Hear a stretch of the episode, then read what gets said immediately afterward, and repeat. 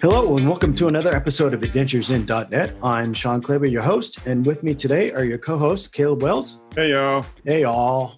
Yeah. Y'all, what's up? Well, that's Southern, man. But you're not as you're not as Southern as Wai. So how you doing, Wai? Right. G'day. Yeah, I know.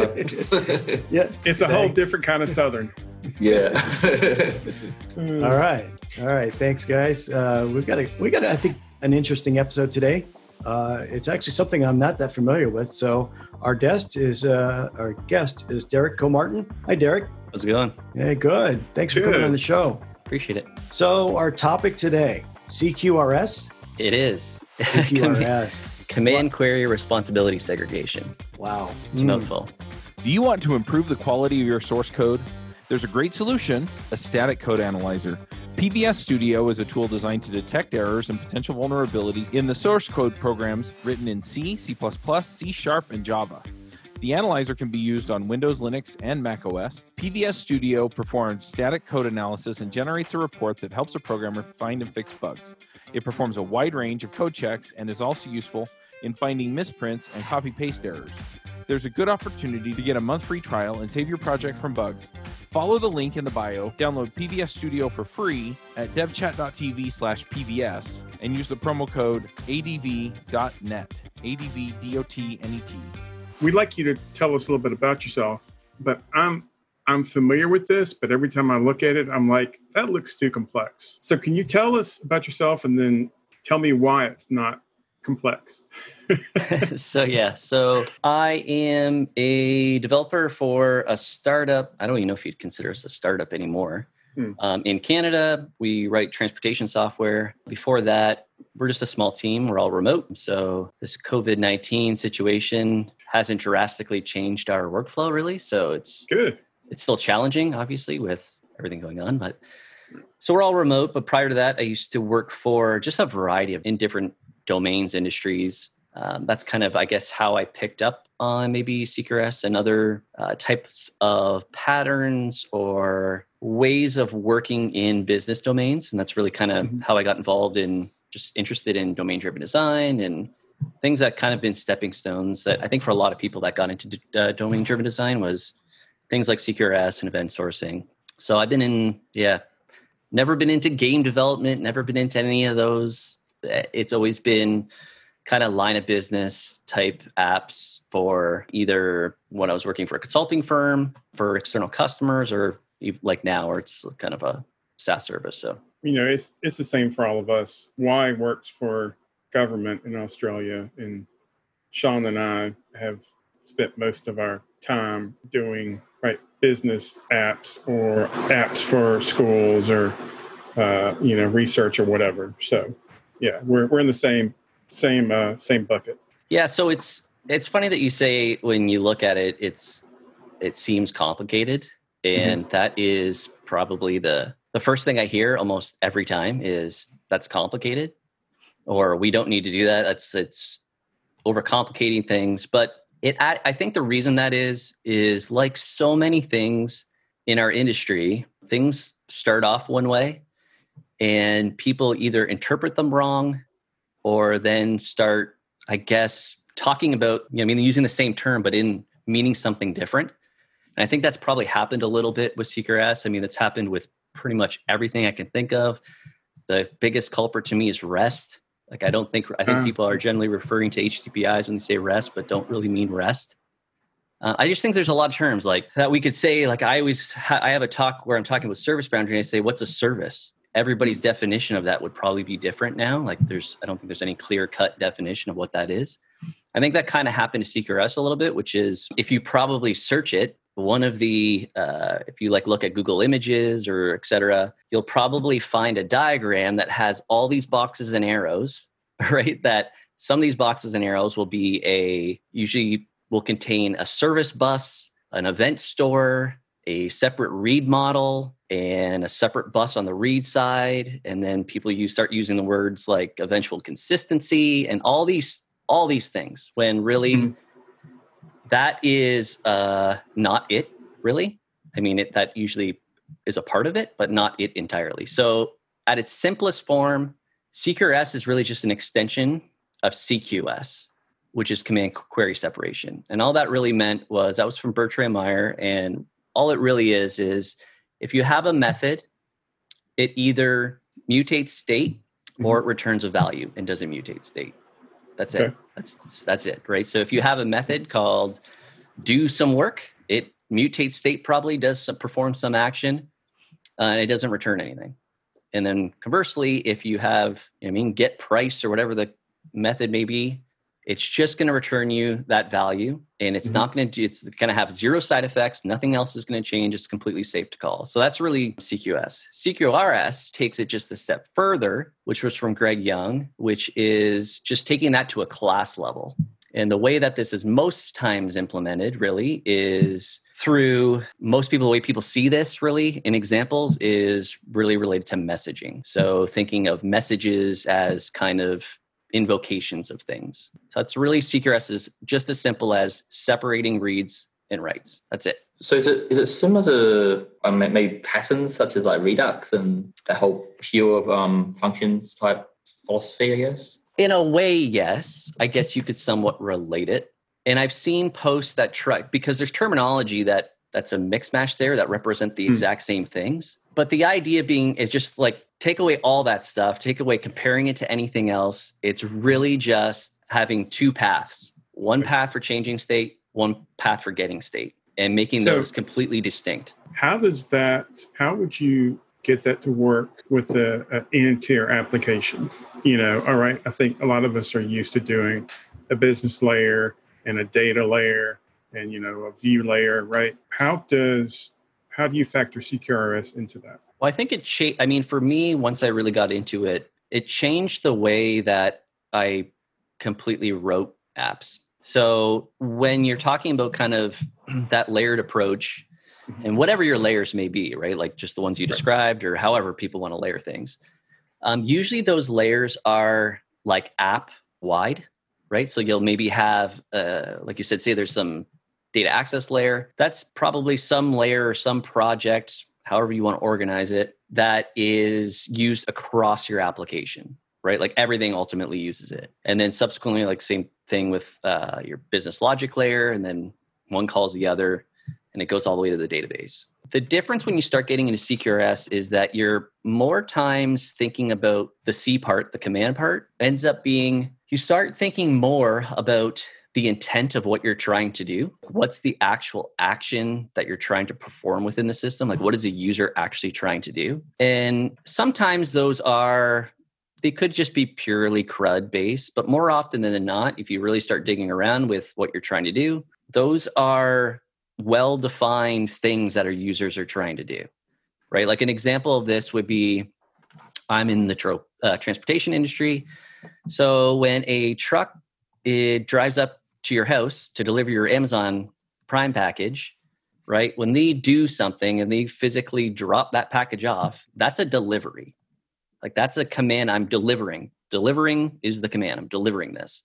It's not a update some date time in a record somewhere to set the delivery time, right? Like there's no, there's a specific action related to that.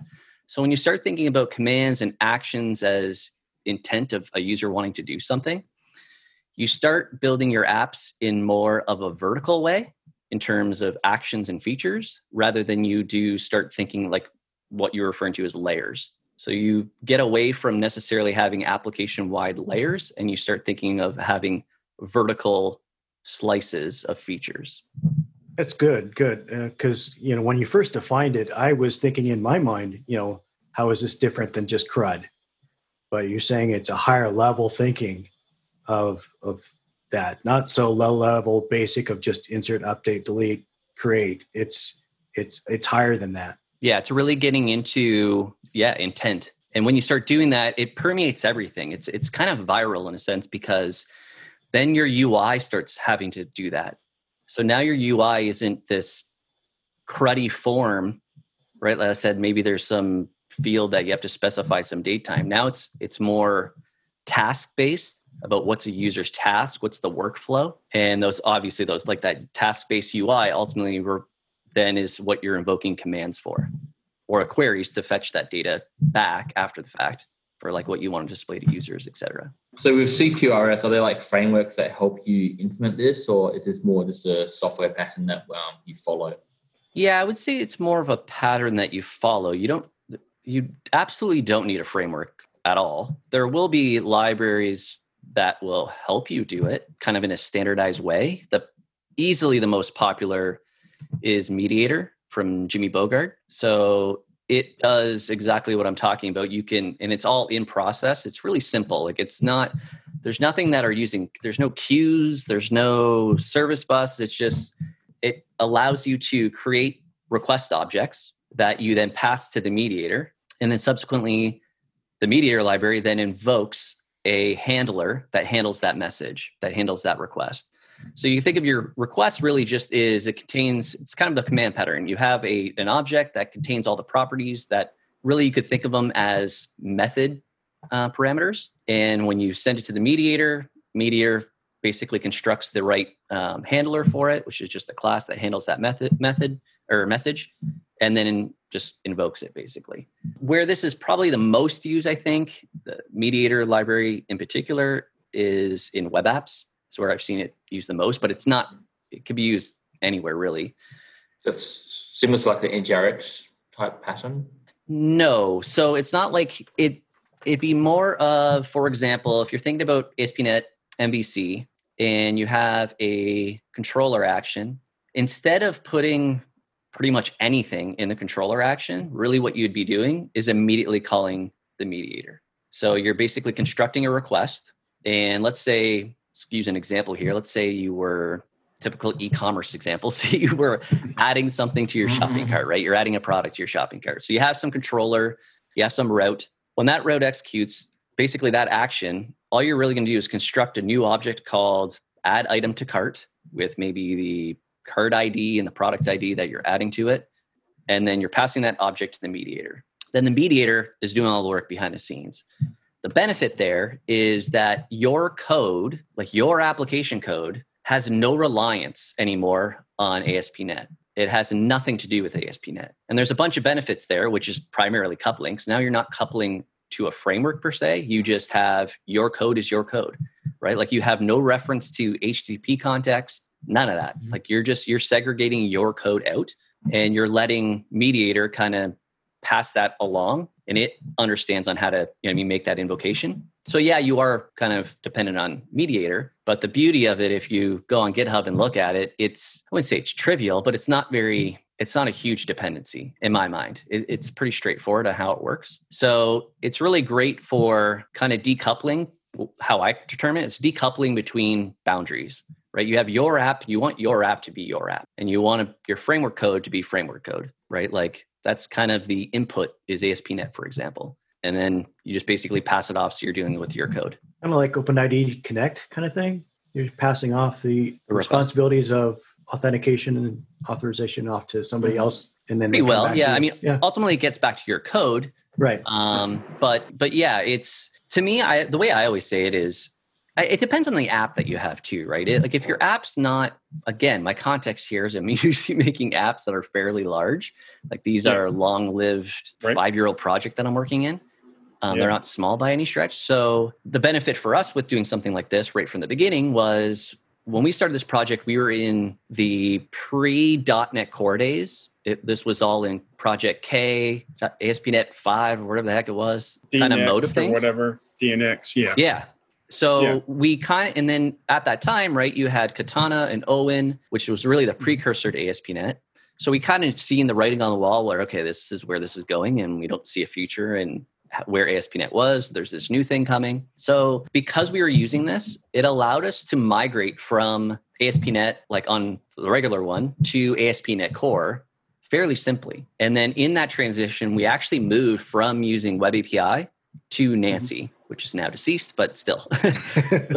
But the fact is, because we have no reliance, we had really no d- drastic reliance on the actual framework. Like our code is s- totally segregated from A S P dot net. My team is in the process of developing an app from scratch. We actually just finished up a new application, took two and a half years, and we're we're doing a new one and we're figuring out which patterns are going to suit us best, right? And of course, you're going to have, for us, right, you're going to have controller of, of some sort. We use an Angular for the front end, but a controller of some sort for the A P Is or whatnot. But we usually use services and repositories, that kind of layering. Um, what you're suggesting is the controllers are only going to handle the things that, that have to do with H T T P or the or the view piece of it, right? And you're not going to use services or repositories at all. Well, you can. So okay. That's the thing, right? Another analogy for this, though, when I was talking about layers is mm-hmm. when we think of like a layered architecture, like application-wide, just think of a layered piece of cake. What I'm saying is once you kind of get into this vertical mode is you still kind of have the cake, but instead cut a piece out. So that piece is that vertical slice. Within that piece, you can have your layers, right? So you can use, like there's still going to be shared responsibilities. Like you may have a repository or different services that you use. But the thing, what happens with this is that because you're developing in features, and a feature could just be like one command or one query, is that now that individual command or query defines it, it defines its own dependencies. So an example of this is, let's say you're using Entity Framework and your team's like, okay, we want to move to Entity Framework Core. There's nothing stopping you from doing that one feature at a time. Gotcha. Okay. Right? Like you're not changing a whole data access layer to re-implement. Like you're not saying, okay, we're going to the data access layer, we're changing this dependency and it's going to affect everything. And it's this big bang. And we'll figure out what breaks and, and fix it one at a time. Yeah. You're gotcha. Basically, you can migrate things one feature at a time. So that's one of the benefits is basically just each feature owning their dependencies and defining what those dependencies are. And then, yeah, within them, you're still going to have layering within that. So for example, like you may do some validation, authorization, mm-hmm.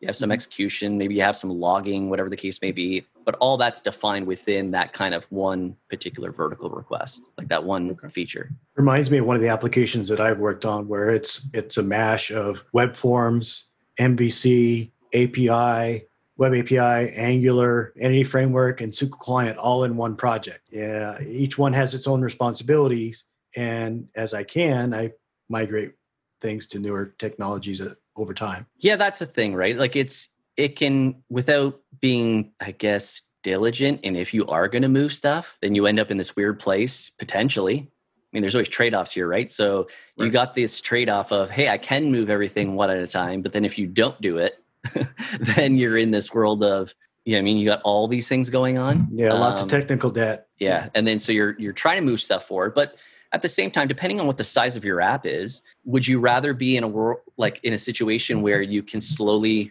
maybe make new stuff, like implement new features, completely seg- segregated completely versus interweaved into this uh, existing code? Because that's the biggest advantage is when you're dealing kind of in this vertical mode, especially how you organize the files the same way. Um, like your source code is when we're like when our team's working, we're saying, okay, we got to go update, you know, I mean, this particular functionality. Generally, it's touching one file, and that file pertains to everything to do with that particular action. So it contains maybe the the command itself, the handler. There's usually multiple handlers. It's kind of like a pipeline. So it's doing logging, whatever the case may be. And it's all usually segregated within one particular file. So it's not like you're jumping around from the data access project to the business logic layer project to some models folder project, wherever the case may be. You're really confined into one particular place. I was going to ask, so you're you're not you're you're not using the idea of view models and entity models as separate files then anymore.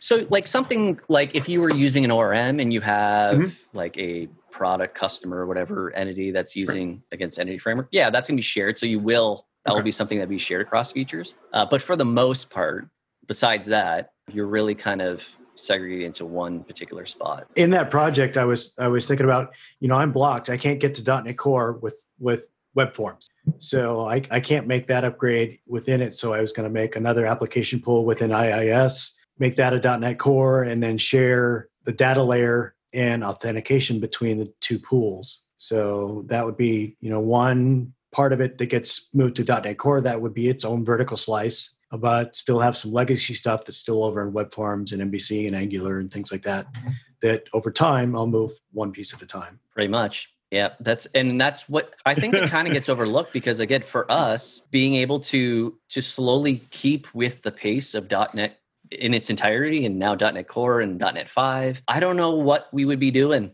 with, with with the size of that, what the app is right now, and being able to, because our migration to being able to run on .dot NET Core wasn't a quick process, but it was a slowly picking away at things that enabled us to do this. So, like I said, being able to, I mean, use, obviously there's a lot of dependencies that you need to potentially migrate to with you, depending on what you're using. So you need a little bit of luck there, but yeah, it's just being able to decouple stuff so that you can deal with it independently. And if you can't move it, you can't move it, or it might be a real challenge to do it, but that doesn't hold everything back. So it sounds like this would be a good pattern uh, over the work world with microservices. Yeah. So I guess where that lies then is it's starting to, it's taking the concept of what we were talking about of really vertical feature slices and how you want to group them and what you define as, like we were saying earlier, like a service, what's a service? So a service to me, right. I guess, to define that a little bit is I view it as a, it's a boundary. It owns certain business capabilities. It owns a set of, yeah, it owns a set of business capabilities. I don't think there's necessarily a size to that per se. Like it's, I don't think there's any formula to say, oh, that's too big or too small. It's really about business capabilities of what it needs to own. But having said that, it's really just, yeah, it's those, it's those features, it's those capabilities. So once you do start getting into thinking about vertical slices, then yeah, if you're thinking about services, microservices, you're not thinking about it technically. You're thinking about it in terms of capabilities, which I think is kind of the biggest, to me, confused part about microservices and services is there's so much focus on the technical aspect to it. When That's I think right. It's generally more about, it should be more focused towards capabilities. Like what is it actually trying to do? This this question may may take us off the rails or may be a little involved, but I'm curious to get your, your viewpoint on this since you're, you're well-versed in C Q R S. And in the app we finished last year, one of the things we decided to do was right. We wanted to keep our controllers as slim as possible. We wanted to handle all of our um, business logic and validation and model state inside the service. So we're actually passing the model state from the controller into the service, and we can trigger it based on, you know, complex validation depending on where we're at, right? And then we pass that up. Or we can actually do the, you know, model state is valid inside the service and then pass the errors up to the controller, right? So it stays thin. I'm assuming that wouldn't work with C Q R S. How how how are y'all, how is your team handling something, something like that, handling model state validation? Well, what you're, I guess it's not really, if you're, again, if you're taking the request and just passing it up to some other layer, but still using the model state, which is really still from M V C, right? right. So, it I is. mean, you still have yep. that dependency. So yep. It's still something from M V C. Right. But that's not really anything to do necessarily with C Q R S. That's a problem. That's just like whether you want that coupling. Oh, yeah. Yeah. I'll right? just, so, um, but just that, like the idea of a request coming in. Right. So if the model that you pass into a command is is not valid in some some reason, you would just you would create your own validation error and let it bubble up. Correct. Yep. Is that correct? Okay. Yep. Yeah. All so right. And then there's some there's some really cool middleware. Can't remember exactly what all of them are called, but Christian has one called, I don't even know exactly what the prep like the, the NuGet package is called, but ultimately you can map different results or different exceptions mm-hmm. to different mm-hmm. problem JSON outputs. Gotcha. And it's really configurable and customizable. So basically your, again, when we say about like segregating your app, your mm-hmm. app's not really aware of like H T T P responses or anything, right? right? You kind of define what your validation errors are and then let middleware and configuring that middleware determine how you want to respond with that back to the client. Uh, we were using Fluent Validation and okay. It was actually handling all of that and triggering the validation. We were just piggyback on, on model state because uh, we didn't have to create our own is valid stuff in that yeah. case. But I can see, I, I can, I, I can absolutely see where you can can separate the two uh, fairly easily. So with all this talk of like decoupling and things like that, would it would this pattern make unit testing a lot easier, or is there a certain way to do it? To me, it does. The reason I say that is because, I mean, I guess it depends how you implement it. Oh, yeah, it like anything, I think it just depends what your implementation is. So for us, what that looks like are writing tests that usually what a handle, so a command will just be an object, and there'll be one handler class mm-hmm. that will handle that object from Mediator, for example, or whatever the dispatcher is. And so most of the time, what our handlers look like are they have a constructor, which take X number of dependencies to do whatever they need to do. And then one method called handle that takes the request that came in from Mediator and does whatever it needs to do. So generally our tests are fairly straightforward because we're just testing one handler for the most part. Like every test is test this handler, whatever it's supposed to do, it does. I'll jump back a little bit where I mentioned like layers is the real benefit of using something like Mediator, or, and there's other things that you can use. I'll give a throw out there to some other libraries. One is Brighter. So there's Brighter command, which does a similar type thing. It's a little bit more advanced in the sense that it can use, it can be done using stuff out of process. So you can put commands to queues, and for example, but it can do everything in line too. And the cool thing about this, and Mediator does this as well, is you can essentially create a pipeline for a request. So what that means is when I was talking about layers, you can have essentially different a request go through different handlers. The easiest example of this is with A S P dot NET Core and middleware. You have a request come in and it goes through middleware, and middleware just calls the next piece of middleware. Right? That's the pipeline of a request. So you can do the same thing with Mediator, where maybe the first uh, handler that comes in, maybe you want to do some validation. So that thing is specifically only doing validation on the request. So maybe it's looking at the property saying, okay, is the model itself correct? Maybe I need to do some database lookups or something else specifically to see, make sure this request coming in my in my state in the database is actually what it should be to actually even perform this action. So that may be a handler, that's validation. And if that passes, it goes to the next one, which may be your actual execution, which changes the state. And then maybe from there, subsequently, you have another handler that is the last one in the pipe that is logging the request, something like that, right? Or maybe it sends out an email. Who knows what it does after the fact? So there's kind of like this pipeline that you can create with requests. And that's how you can kind of implement, I guess, separating the concerns of what the request does. So it's not like you have just one handler that does all this stuff. So when you get back to testing, you're testing a very narrowed class, right? That has a limited number of dependencies and that it does very something very specific. Do you ever have trouble just getting into the flow? You find that your tool is great, like Visual Studio, but you could just get more out of it or get some stuff out of your way or have it give you better feedback that you would be able to get into flow easier. Well, let me tell you about CodeRush. CodeRush actually solves this problem for you. So the first thing that it does is it actually gives you a visualizer on the way that the code is set up, and it actually helps you debug stuff in an intuitive way that makes it easy for you to figure out what's going on. This really helps me stay in the flow when I'm trying to write code. Another thing that it does is it has a whole bunch of navigation options that you can get used to. Now, this is something that I figured out with Emacs, was something that I really got into. So when I started using Emacs, just the key bindings and, and kind of the natural flow of things made me a much, much more efficient programmer. And the quick navigation in CodeRush is awesome. You should definitely try it out. They have code analysis, so they'll pick out some of the issues maybe for complexity or diagnose some other code issues. That'll point out code smells. It'll help you refactor your code. So the code analysis is another thing where I don't have to actually go in and sit down and think, okay, have I made any mistakes in this code? Because it actually highlights them. And finally, it just validates like your code coverage and all of the other things that you're trying to look at and gives you real numbers and real feedback on the quality of your coding and the quality of your tests. So go check out CodeRush. You can get it at devexpress.com slash products slash CodeRush, or just go to devchat.tv slash CodeRush and it'll send you to the right place.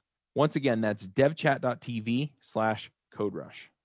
So you test each of these things in the pipeline, and then maybe you'd write like an integration test that would test all sure. of them once. Yep. Yeah, for sure. We test them all um, individually, for sure.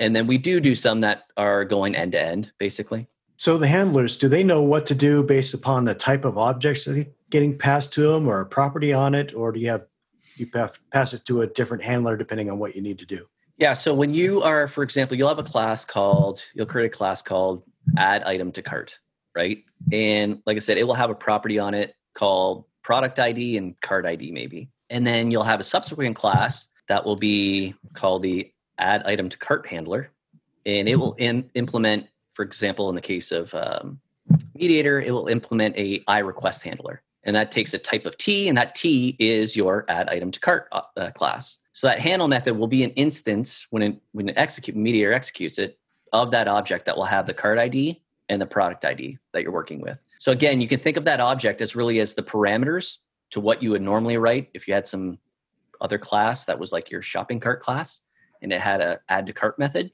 with those parameters on it. It's just basically you're now making objects, messages, be kind of the the way to invoke your functionality rather than knowing about the class that you need to call and actually implementing that method call specifically to it. You're totally unaware. Like, so from the controller, you're totally unaware of the handler. You just only know about the the object that you're creating that is the request. All right. So you have an add item to art, I add item to cart object instead of just an item in cart object and have a uh, an action property on it called add. Yep. So do it by the object type and detect that. Okay.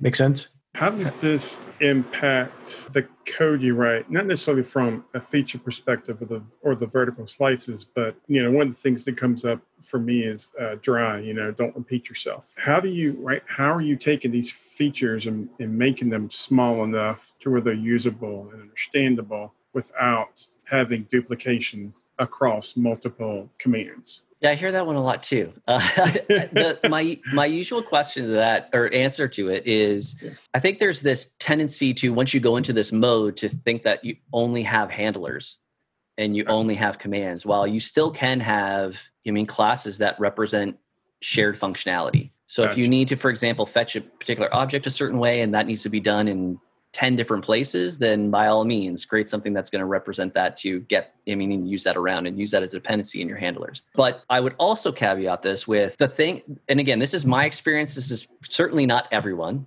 in every app people have lived in, but I would, I often am curious to ask people, go into, if you are working in a layered approach, go into your data access layer and turn on Code Lens or whatever the heck it's called in Visual Studio or Rider or V S Code, wherever you use, that shows you the number of references that you have to a method. And over time, at least what I've experienced is, especially with data access, is because, like say in a, a, some controller action, it needs to fetch data a very specific way that people will end up writing a method in some repository somewhere that does that exact query that they need in a very specific way that's not used anywhere else.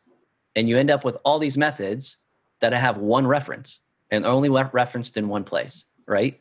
And then from there, what I've experienced, and I've probably written myself, is then somebody creates a method that takes a insane amount of arguments or some way to construct the, the predicate of what the, the query actually should be.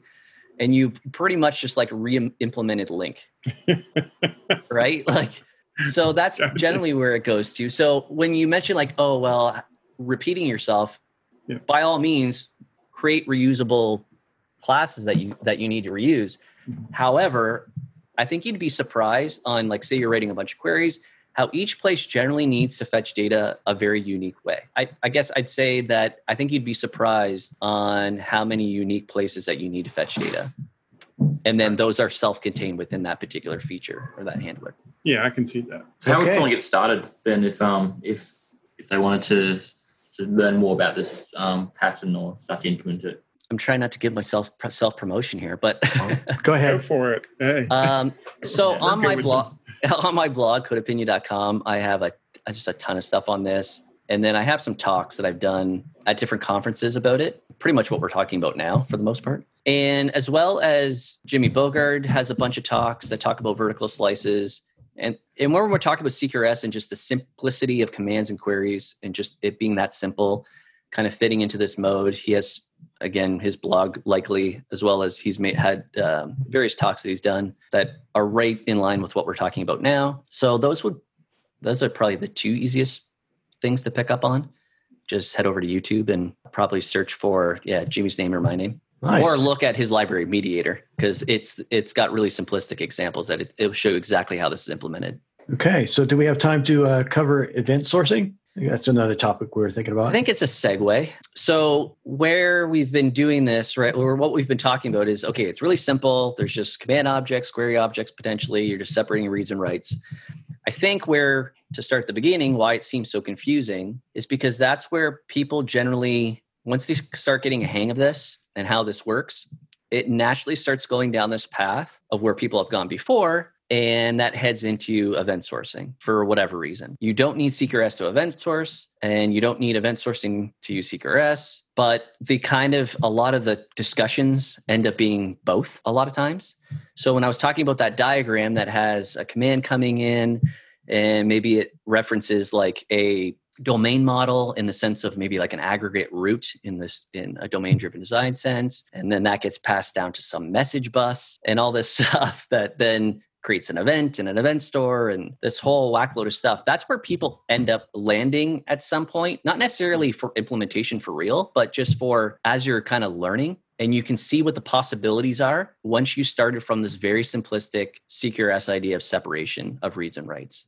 It kind of opens up the door to a lot of things, and event sourcing is one of them. So when people are talking about event sourcing, although I think that's getting a little confusing now too, it is really about using a series of facts that represent state. So instead of representing state in a database as, say, a table or a document store with an object or a row that says this is what this is now, instead, you represent it by a series of events. So things that have actually happened in the system. So the typical example people use is with a, a bank account. So my analogy to this is that if you go to your bank's website and you look at your balance for whatever account, you have some number there. I generally ask, do you think that's how the bank stores your balance? Is they just have a balance? Like you make a transaction, you just you, they update some record in some uh, database saying, oh, this is your new balance. You just you removed five dollars, so this is your new balance. No, you really you're Your balance is a projection. It's basically a,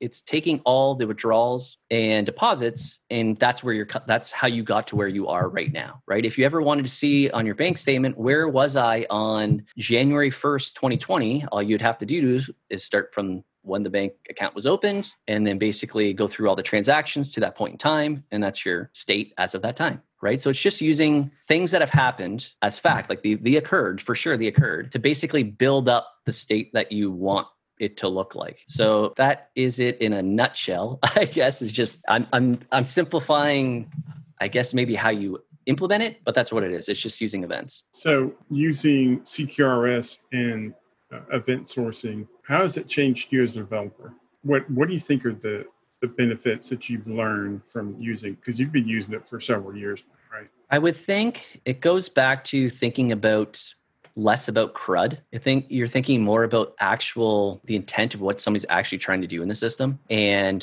what the outcome of them performing that action is in real world terms, right? So when I use, again, like in transportation, when there's an event, for example, would be a pickup, like somebody's picking up the freight at the warehouse to go deliver it to your house, right? Like that, the pickup is the command, you know what I mean? Shipment picked up, something past tense, something that's happened, that would be the event. Arrival, maybe they're arriving at my house to deliver. Arrive is the command. Arrived is the event, that's that's happened. The delivery is the command, that's the intent, what they're trying to do, it's the driver's trying to do. They drop it off, they take that picture that you get, that fired the event. When they hit submit, that's meant that command, but once they actually saved that event, that event was, it was delivered, right? So all these series of events are things that actually happen. It's not like you have one record in a database that has all these date time columns. There's a lot more that goes with it.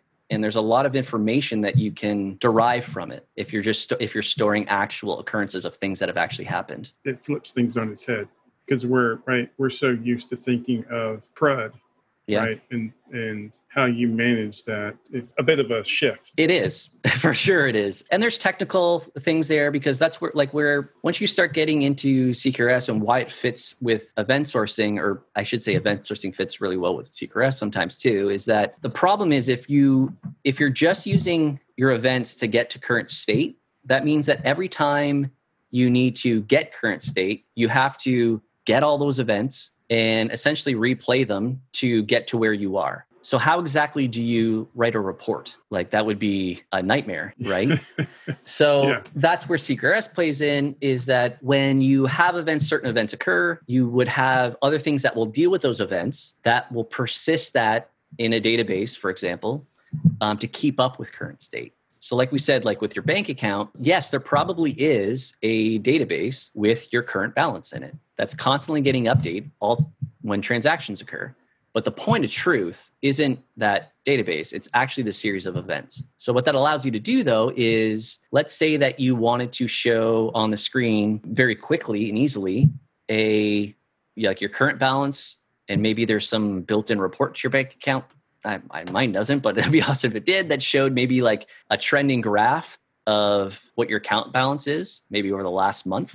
Well, that'd actually be really easy for them to constantly persist, like your events, your transactions. But then every so often, when you know, I mean, a certain event occurs, just creating different records by month of what your balance is at that time. Like if it looks and, oh, we've hit a new month, we haven't hit that record yet, what's the balance? Persist it. You know what I mean? So you yeah, you kind of yeah. have this read model, hence the read part of C Q R S, where you're dealing with this, what people call a projection. It's it's taking all your events and turning it into a particular state that you want to look at. So your, proje- your projection is kind of like a view, like yes. to account balance.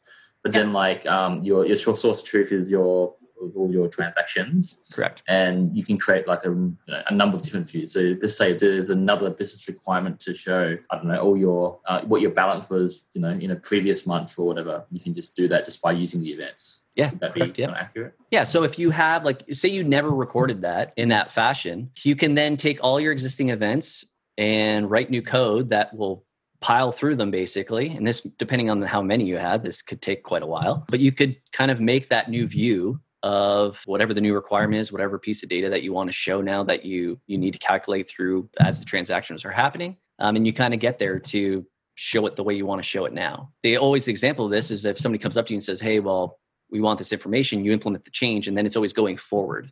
If you're always recording events, you can always go back in time, right? It's not from set point of your change, it's always going forward to a certain degree. Right? If you if there's data that you need to record an event that you don't have, well, that's kind of a problem. But but generally, yeah, it's it allows you to kind of think of the data in different ways later. I think it's good. It's kind of a good philosophy that you, if you have all the data separated like that, you can you can always do something with it. You know, like it, I guess it makes it, it makes it means uh, satisfying any future requirements a lot easier. It does, but it's at a trade-off, right? Because and I think the biggest one, like versioning events, is a whole separate topic. And how you want to version these things, because once you've kind of defined an event and you stored it and you need to likely look at it in the future, um, you need to have code that always handles that, you know what I mean, that structure of that event. It can't go away. Or you have to write kind of backwards compatible code to deal with it, mm. right? So it's not just all roses, right? There's still a lot of stuff that comes with it. And yeah. like you mentioned with just thinking about commands and intent, going from a model of persisting events versus persist, always persisting current state in a database is a mm-hmm. giant leap mm-hmm. for a lot of developers. I think it depends on the developer and what they're used to and maybe what types of applications that they've worked in. Because if you are, I always say, people always ask, well, what's the domains that like event sourcing fits best for? Because I don't think... Personally, I've, there's I've varying opinions on this. Mine is I don't think it necessarily has to live everywhere. We don't. I don't do it everywhere in our application. We do it in one very specific place. But I think the place it fits best in is things that naturally seem to be time series. Like I was mentioning with a delivery, like a shipment, mm-hmm. right? There's a, there's a set of things that happen that you would talk about it that way. So it just seems natural that you would record it that way. Same thing when we're talking about bank account transactions. There's just, you would think of it that way naturally. When I first got into event sourcing at the time, kind of one of my mentors was a an accountant. And I was explaining to the accountant what I was starting to learn. And he looked at me with the most puzzled look as if like, how are you just figuring this out? Like, that's how, that's how it should always work. Right. Yeah. Because that to him in his world, that's just how everything works. And the idea of just recording current state was like, what? That doesn't make any sense. So I think it depends kind of maybe the apps you've lived in. and But yeah, if you're just used to kind of crud, it's it's definitely a leap. So is this anything uh, that's similar to like blockchain? So at a very low level, a piece of it, yes, because you're talking about recording state that is immutable. Uh, the rest of it, no, because there's no like consensus. There's no distributed right, right, aspect right. to it at, yeah. at its heart. It's really just about recording state that's immutable. or like events, right, I guess, right. that are the events state over are, time. Yeah. Yeah. And those so, are immutable. Yeah. You're not, right. you're not going back and changing an event. Like it's happened. Right. Like your, like your bank statement, you know, your balance. Yeah. You don't, you don't go in there and change a, a transaction. Yeah. You basically have, but it, but it brings up a point is that it's, that's actually another difficulty is when you unimaginably, who writes bugs? Nobody, uh, right. do create some sort of bug where you do need to go back and fix an issue, is that then it's not just writing an update statement to affix a record in a database. It is writing some code that has some compensating event, right? Just like you would have with a bank error. I mean, there's a, like if you if you deposit one hundred dollars or the deposit and the fat finger, the amount, and you really meant to deposit ninety, whatever the case may be, generally what they'll do is a full reversal, right? They'll take back out the one hundred and then add the ninety. So usually if that's a whole nother issue is like, it seems really easy when you have issues right now with data. Oh, I just go in and fix the data in the database. That's the end of it. With event sourcing, there's a whole nother set of ways you do that. And it doesn't necessarily seem as easy. So in that case, yeah. you'd literally just have two separate events, wouldn't it? Uh, to, to do that, you wouldn't be able to go back to the the old event and change it. No. no, you're not changing that old event. You're basically, yeah, you're having to create a new event that is compensating, kind of reversing what that original event was that was done in error or whatever the case may be. Sounds like a lot of fun. So are there situations, uh, scenarios where, you know, you wouldn't want to use C Q R S or event sourcing? I think if you're, I, I, that's a good question because for me, it's been, I can only relate to my own experiences where I've done it in places that in hindsight now were, it probably made it more difficult than it was for those, the exact reasons that I mentioned, like events changing over time, like needing to kind of version them over time and the complications that those brought. I think the the thing that the places not to do it, I guess, would say on how well the first the team is in the, in the idea in general. Maybe it's not something you want to tackle on something super critical at first because it is a big leap. It could also violate the the KISS principle too. You know, if something is just really simple, you don't for, for want to sure. implement C Q R S. Having said that, though, right, it's very difficult to, I guess, sometimes when you, it's the hammer problem, right? When you kind of yeah. learn it, you're like, I just want to do this everywhere. And I was guilty of it for sure at, at initially. I think everybody is when you kind of learn something new. But then at the same time, it's if you don't, unfortunately, I kind of feel like if you don't do it wrong, you're not going to know where to do it right. Mm-hmm. That's why I guess me saying this, it, it probably won't hit home to a lot of people. And there's probably a ton of other use cases. But for me, it's always been where things are naturally time series has always been the easy fit where things are occurring and people in the business talk about it that way. Like these are things that happen. Like they're, they're solid points in time. Great. Anybody have some final questions? No, I've, I've got a lot to, um, to think about. Right. Yeah. How, yeah, how, how am I going to sell this to the other developers on the team? Well, start small. Right. All right. So if there's no other questions, I guess we should move on to picks. Are you building applications with Vue.js? Then you need to check out the Views on Vue podcast. Every week, we bring in a guest panelist from the Vue community and talk about the interesting things being built with Vue or the changes coming in its ecosystem. You can find it all at views on vue dot com. Let me go first since I, you guys are still mine if, you know, if I if I let you go before me. So, so just this week I was I was watching uh, a new demo of the Unreal five engine, and they it was just mind-blowing what they were doing on this demo. It was off of a P S five, so it's not something you can actually, you know, use on your machine yet. But uh, they were just showing modeling and lighting and effects off of billions of mm. triangles within scenes and, you know, like real-time things. So uh, the little demo is kind of this person going through a caved environment and climbing up a wall and seeing all these things in that environment. So it's not that long, but uh, do check it out. Good. All right, Caleb, what's your pick? My pick this week has to do with Mark Miller. My my good friend from Twitch. Mister CodeRush. Yes, Mister CodeRush. I am enjoying his Twitch streams. There's a lot of fun and games going on. But his Twitch stream, he's actually building an application that he's using in, in another stream, another context.